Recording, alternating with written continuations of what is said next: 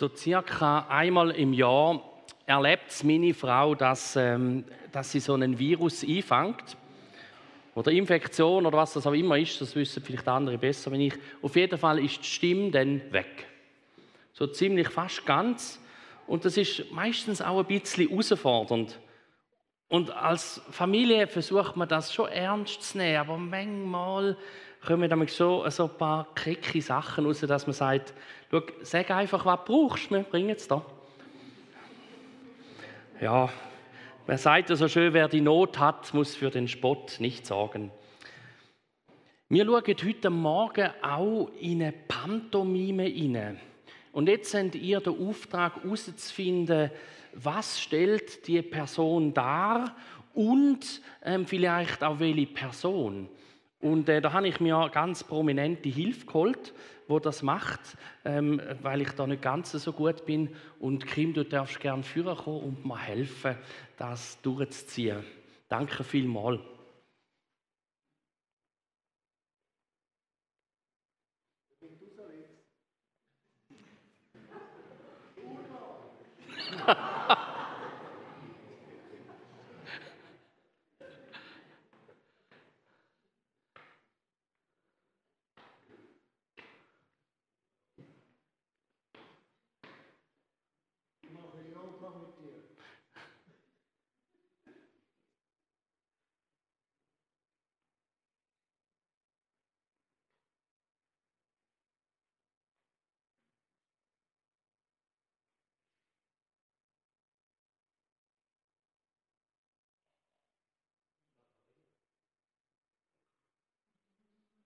Hm, Zacharias ist schon mal gut. Und was macht er echt genau?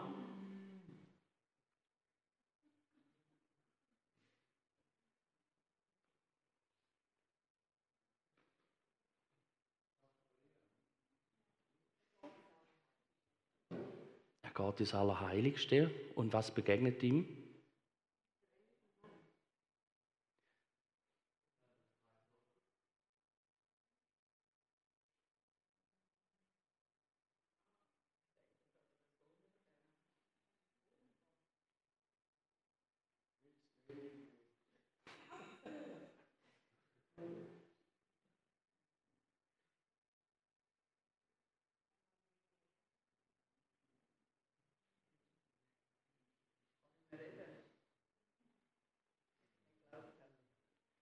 Danke vielmals.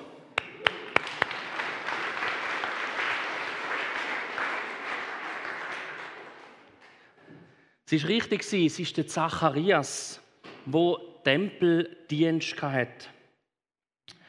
Und er hat wirklich auch die Herausforderung gehabt, dass er plötzlich stumm war. Er hat eigentlich einen recht coolen Job gehabt. Er hat nämlich Tempeldienst gehabt und hat ins Allerheiligste hindern dürfen. Und das ist im Fall nicht einfach so manchmal der Fall. Da wird es losgeworfen und wenn dich dumm bereicht, bist du zwar eingeteilt in diese Gruppe, aber du darfst nie den Tempeldienst machen. Weil einfach das Los nicht auf dich geht. Aber heute ist es eben so gewesen, das Los ist tatsächlich auf den Zacharias gehalten und er hat ihnen dürfen. Und es kommt dann noch dazu an, er hätte nicht irgendwo an dürfen, sondern an einen den ganz heiligen Orten zu der damaligen Zeit. Da hat man auch recht viel Respekt gehabt. Und ich glaube, so der, der, der silberne Faden zwischen Respekt und Angst ist da ziemlich dünn gewesen. Und trotzdem hat er sich gefreut. Aber es hat Herausforderungen gegeben in dieser Zeit, weil man gewusst hat, dass Gott auch ein starker Gott ist, ein mächtiger Gott. Und spannend war, der Priester hat dann öfters am Fuß ein Seil oder eine Kette gehabt. Mit einem Glöckli dran. Weil es hätte ja nur eine rein dürfen. Und alle anderen sind nicht. Und wenn jetzt etwas passiert, man hat ja gewusst, dass Gott öfters wenn man so ein paar Sachen macht, wenn man mit ihm ganz allein ist, dann hat man immer ein bisschen geschaut, solange der Glöckli noch ein bisschen hat, ist das gut gewesen. Und wenn es sich nicht mehr bewegt hat, haben dann die anderen draussen den am Seil oder an der Kette wieder rausgezogen. Ja, ich bin jetzt froh, dass heutzutage sich nicht auch muss so ein ähm, Seil habe und dann irgendwo dort hinten ein paar stehen und denkt, hoffentlich überlebt das da vorne. Auch wenn es manchmal ein bisschen herausfordernd ist. Aber das hat auf ihn gewartet und er ist reingegangen, weil das Los ist der Monat auf ihn gefallen. Auf seine Sippe. Er hat sich vorbereitet, hat den Weihrauch gerichtet, hat, hat die Ritual durchlaufen von der, von der Wäschung, die man zu dieser Zeit auch gemacht hat und ist nachher dort hineingegangen. Und jetzt nehme ich euch mit auf ein Stückchen von der Hörbibel. Wenn wir rein in die Geschichte vom Lukas, Kapitel 1, ab Vers 5 bis Vers 25. Genau, das zeigt sogar schon an. Und dort dürfen ihr mitlassen, was denn genau passiert ist. Das, was der Kim dargestellt hat in Pantomime.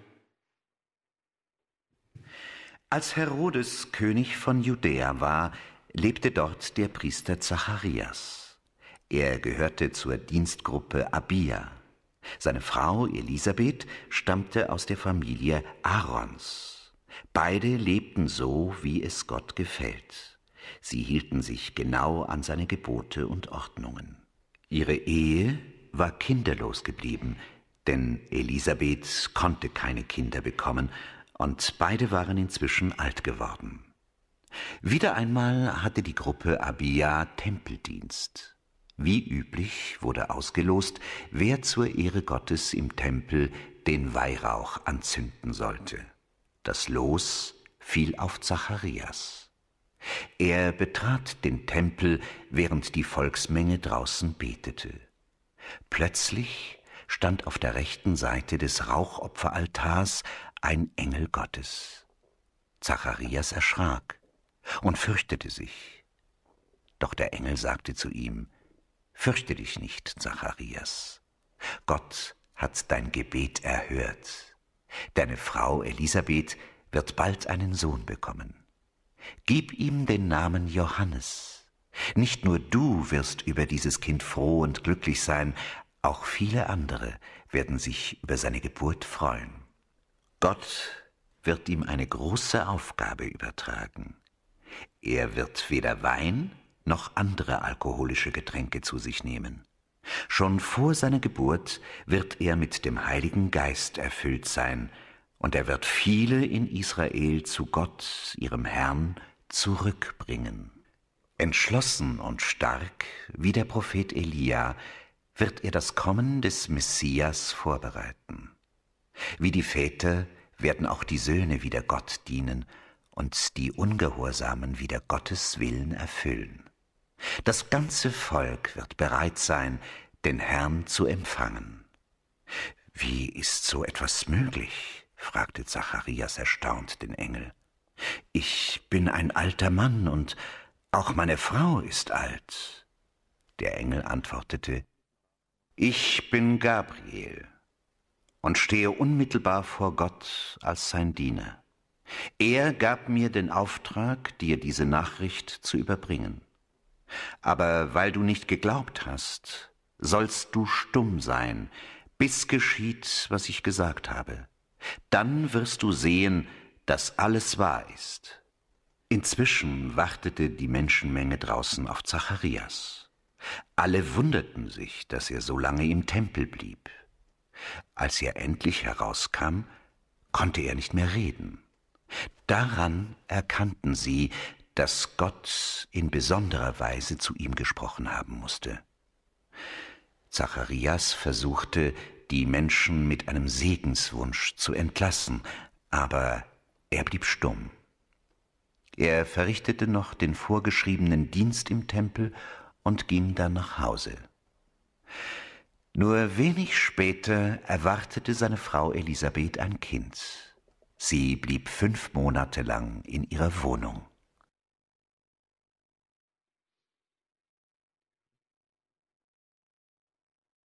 Man könnte sagen, er ist reingegangen und als er rausgekommen ist, Ton aus. Es ist einfach nicht mehr gegangen. Übrigens, es gibt 20.000 Personen in der Schweiz, die auch nicht reden können. Die meisten oder ein größerer Teil davon ist taub und stumm.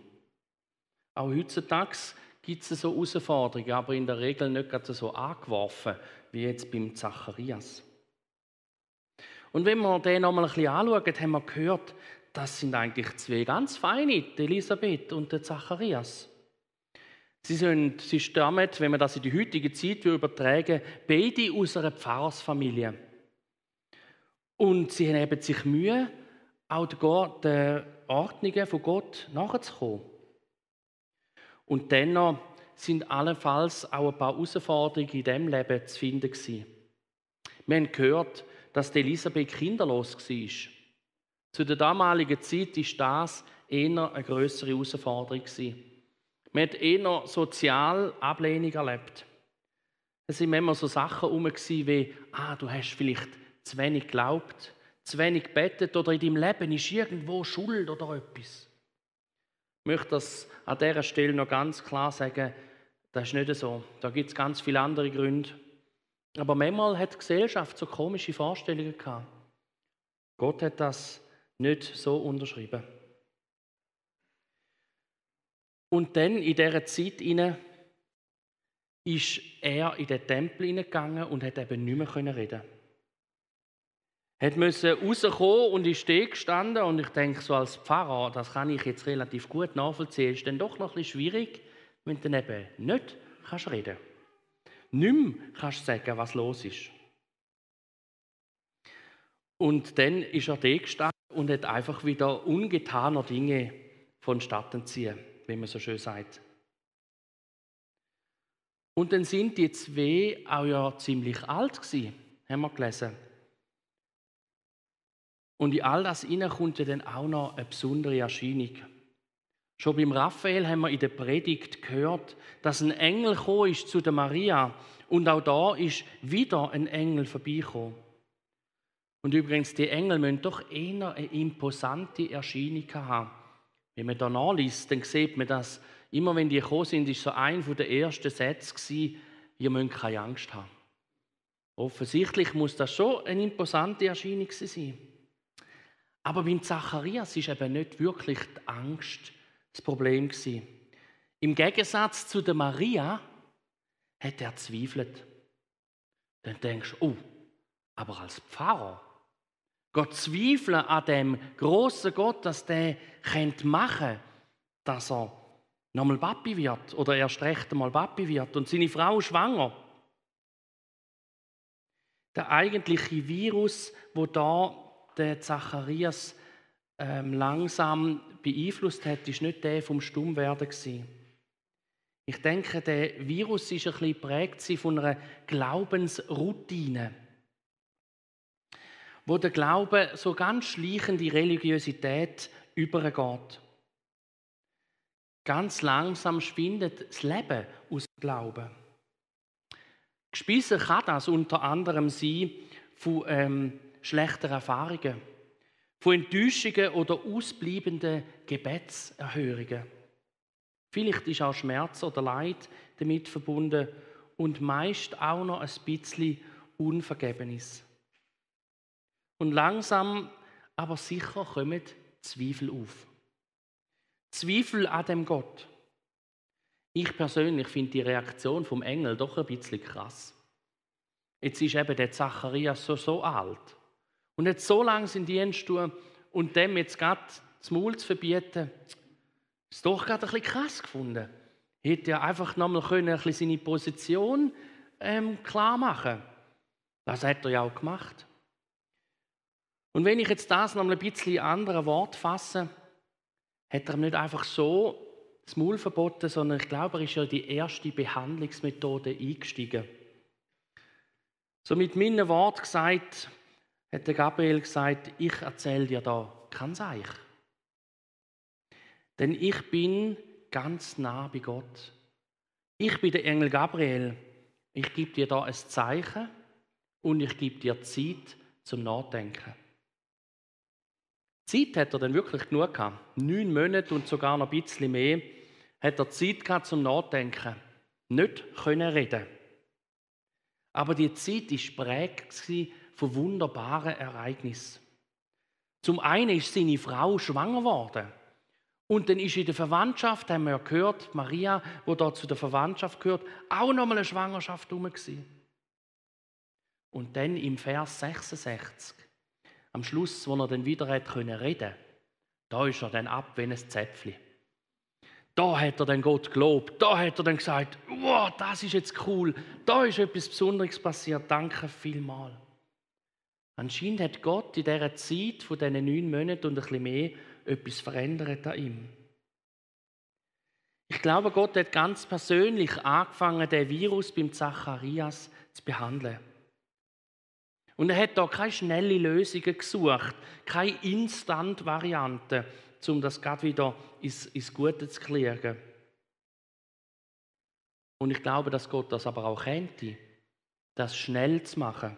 Haben wir an verschiedenen Orten auch gehört und hat auch so machen und hat nicht mehr reden Ich glaube, Gott ist das möglich. Aber alles andere ist eben nicht mehr gegangen. Er hat nicht mehr normal arbeiten weil er hat ja müssen reden dazu, sein Tempeldienst, vorlesen etc. aus der Schrift, alles nicht mehr gegangen.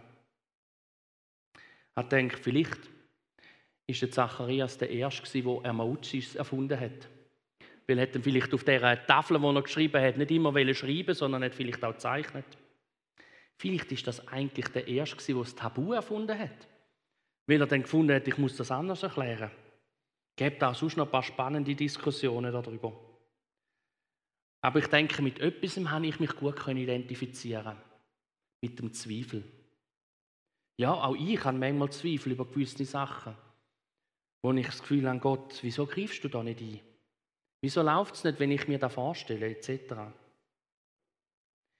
In dieser Serie, wo wir dort mit drin sind, haben wir gesagt, das heißt Weihnachten neu entdecken. Jetzt sagst du vielleicht, ja, aber ich bin schon viel am Betten und ich habe auch schon ganz viel freiwillige Arbeit gemacht in der Kirche.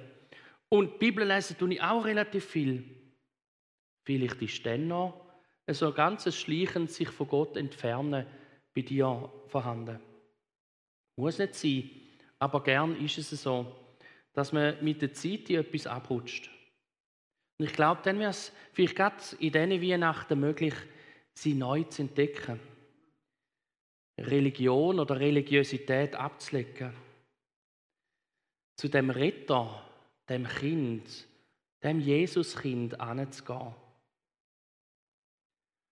Das Potenzial zu entdecken, wo das Kind in deinem Herz kann freisetzen kann. Natürlich mit deiner Einwilligung. Gott drängt sich nicht auf. Nicht, drängt sich nicht auf. Du darfst es zulassen. Mit dem Zacharias dürfen wir merken, auch wenn wir Zweifel haben, er verrührt die Leute nicht einfach, die Zweifel haben. Er sagt nicht, oh oh, zu wenig glaubt. Kannst du gehen. Hinein Tür. Oder kannst du direkt zum Notausgang raus. Nein, er geht Wegstrecke mit Leuten.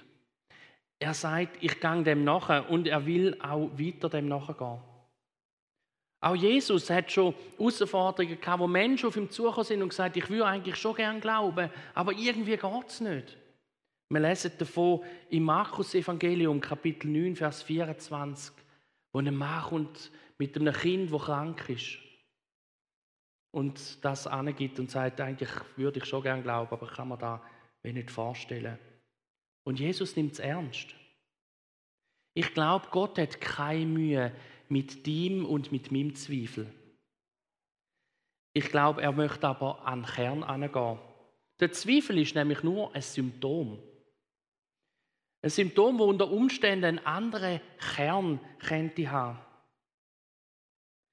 Gerade eben der Kern, wo vielleicht heißt, du hast doch oder ich habe doch so viel bettet. Ich habe doch so viel Bibel gelesen. Ich bin doch immer fließig in Kleingruppen gegangen. Ich hätte es doch verdient, das. Oder ich hätte es doch auf keinen Fall verdient, das. Wenn Gott anfängt, Zweifel zu bearbeiten und zu behandeln, dann bleibt er so lange dran mit Menschen, bis er an den Kern ankommt. Und der Kern kann ganz verschieden sein und auch sehr individuell. Und so individuell sind auch seine Behandlungsmethoden. Nicht immer geht er an und packt die Spritzen und sagt, okay, einmal impfen, dann ist das weg. Manchmal macht das anders. Manchmal geht er anders vor. Aber immer hat er ein ganz klares Ziel. Er geht nicht rundum, sondern er geht immer mit rein. Er sucht nämlich dein Herz. Er sucht dein Herz und wo das ist und wo das vielleicht strauchelt oder Mühe hat im Leben. Und dem geht er nachher. Zwei Verse, die ich gefunden habe, die das recht gut darstellen, wie Gott aufs Herz abzielt. Der erste oder beide sind im Alten Testament zu finden. Doch der Herr sagt zu ihm, da geht es darum, dass er ein König gesucht werden sollte, lass dich nicht von seinem Aussehen, von seiner, Größe, von seiner Größe nicht beeindrucken. Er ist es nicht, denn ich urteile nach anderen Maßstäben als die Menschen. Für die Menschen ist wichtig, was sie mit den Augen wahrnehmen können. Ich dagegen schaue jedem Menschen ins Herz. Und der zweite Vers aus dem Hosea. Doch jetzt will ich ihnen freundlich zureden und will sie in die Wüste führen und dort zu ihrem Herzen reden. Manchmal gibt es so wüste Situationen. Und ich glaube, für den Zacharias und seine Familie ist es wirklich nicht ohne gewesen, kein Kind zu haben. Und können zu haben. Und vielleicht gibt es auch andere wüste Situationen in deinem Leben, die herausfordernd sind. Und vielleicht will Gott gerade diese Situationen brauchen, um dein Herz zu erreichen, um mit dir zu reden weil er genau aufs Herz abzielt. Und wenn du jetzt in dein Leben nachdenkst und überlegst, dass Gott direkt dein Herz, deine Gedanken, das, was dich herausfordernd wahrnimmt, dann merkst du auch, dass mit Angst zu ihm kommt. Weil es er eben wahrnimmt. Jesus möchte dir auf keinen Fall Gebetserhörige vorenthalten.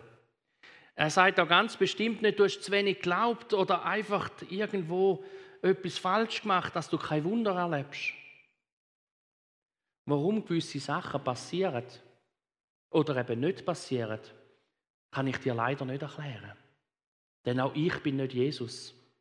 Und Gottes Souveränität bleibt seine Souveränität. Aber etwas möchte Gott in dir fördern auf das Herz nochmal angeschaut. Er möchte, dass du tiefst in deinem Herz, wenn du bettest, weißt, da ist ein Gott, den ich zu ihm bete, der mich gern hat, der mich liebt, der mit mir reden will, der aber auch möchte, dass ich zulassen kann. Ich bin überzeugt, dass Jesus ganz tief in deinem Inneren will, dass wenn du die Bibel lesest, merkst, das sind Geschichten von Menschen, die mit Gott etwas erlebt haben und auch ihre Herzen erreicht worden sind. Ich habe früher in der Bibel viele so gelesen, sodass das alles so Hero-Geschichten sind, alles so Glaubenshelden. Und irgendwo, als ich so ein bisschen genauer gelesen habe, habe ich gemerkt, puh, der ist ganz schräg, was der da gemacht hat. Puh, der hat ganz viel Zeichen gebraucht, puh, irgendwelche Tücher und Türvorlagen, die nass und wieder nicht nass sind. Da hat ganz viele komische Leute in dieser Bibel. Und im Hebräerbrief ist so eine Auflistung von der Hall of Fame von diesen christlichen Leuten. Und wenn du dort schauen dort sind Leute drauf, die würde ich dort nicht anschreiben. Die haben dann irgendwo aus meiner Sicht öfters einmal einen Schrägen drin.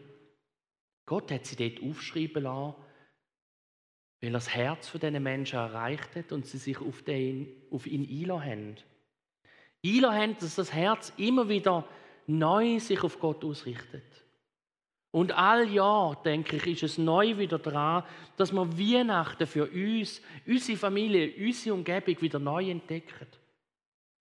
In allem Kommerz, wo auch seine Berechtigung darf haben, merken, dass es um mehr geht. Um etwas zu finden, was das tiefste Herz von Menschen erreichen kann. Das kleine, das unscheinbare Kind in der Krippe. Und als drittes bin ich der Überzeugung, dass der Heilige Geist möchte, dass du tiefst in deinem Inneren weißt, dass dein Glaube nicht generiert wird an der Menge von deinen Gebetserhörungen, an den Wunder, die du erlebt hast, oder an Menschen, die sich mit deiner Hilfe Jesus zugewandt haben. Dass du nicht definiert wirst, dass du anhand von dem Glauben und den einzelnen Sachen hast sagen, eine Skala von 1 bis 10, okay, ab 8 ist gut. Der Heilige Geist möchte, dass du tief im Inneren weißt, das ist nicht das, was es ausmacht, dass du dich darfst Königskind nennen.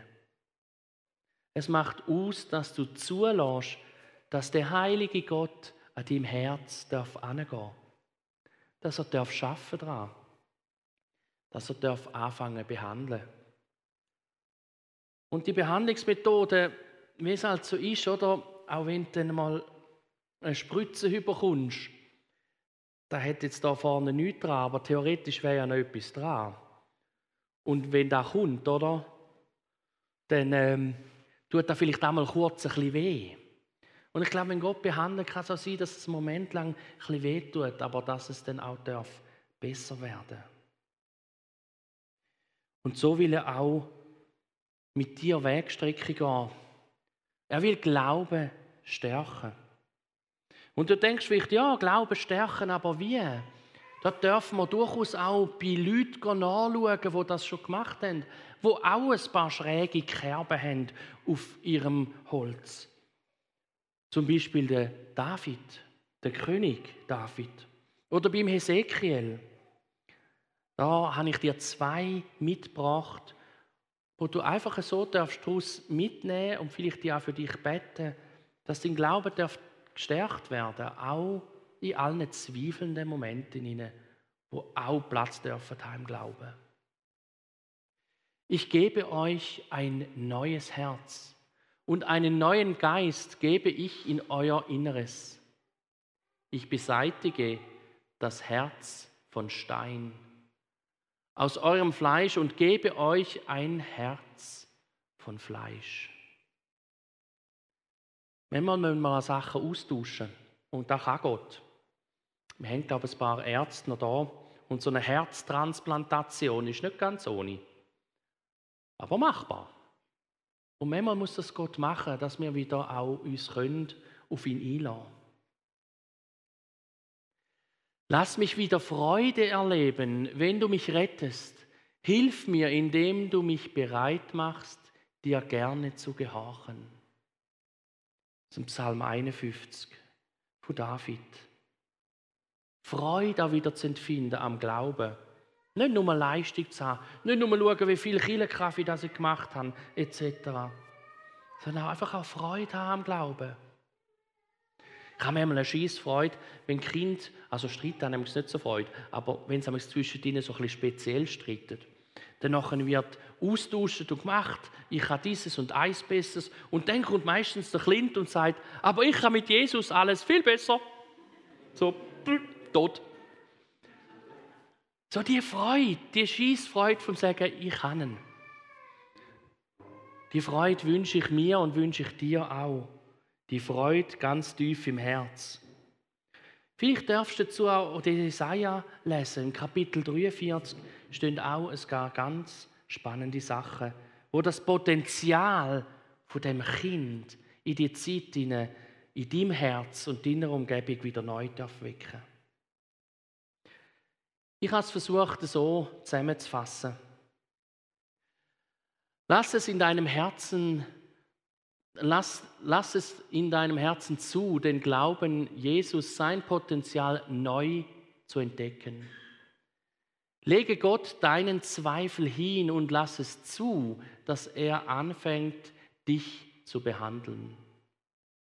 Nimm das Gebet als eine der Behandlungsmethoden und bete Hesekiel 36, Psalm 51 oder Jesaja 43. Und dann gibt es den Moment, wo du vielleicht eben nicht kannst in der Bibel lesen kannst, wo du sagst, ich habe die da oben dann ist es vielleicht einmal dran, dass du ein Buch über die Bibel liest.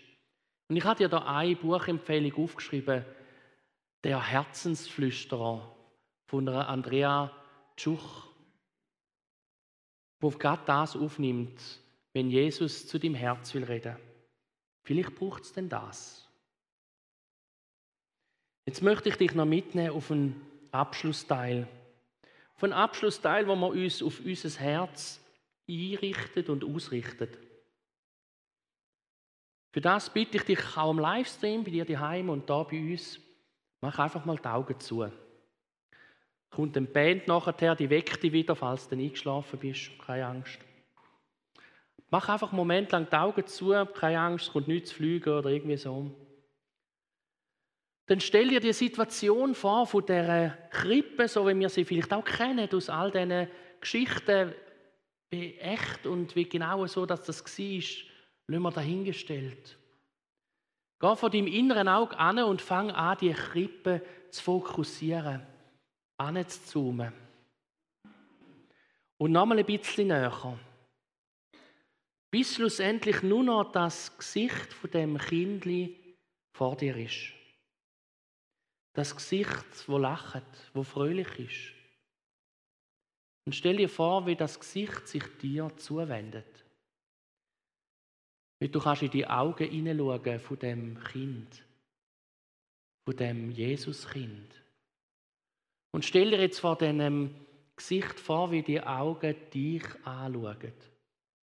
In deine Augen hineinschauen und all das sehen, was dich gerade beschäftigt, was dich herausfordert, was dich überfordert. Merkst du die Liebe, die aus diesen Augen kommt? Merkst du die Zuversicht und die Nähe, wo das Kindli auch vor dem inneren Auge ausstrahlt? Es möchte dein Herz erreichen. Lass es zu. Vater im Himmel, ich danke dir dass du ein Gott bist, wo Herzen erreicht. Danke dir, Jesus, dass du auf die Welt gekommen bist, auf das alles auch revolutioniert wird, dass Liebe neu angeschaut wird, dass Glaube mehr ist wie Gebetserhörungen. Danke, Heiliger Geist, dass du kommst und mit uns deine Behandlungsmethoden angehst und durchziehst. Wir möchten gerne unsere Herzen auftun für dich. Dich anlassen an die schmerzhaften Stellen, aber auch an die freudigen Stellen.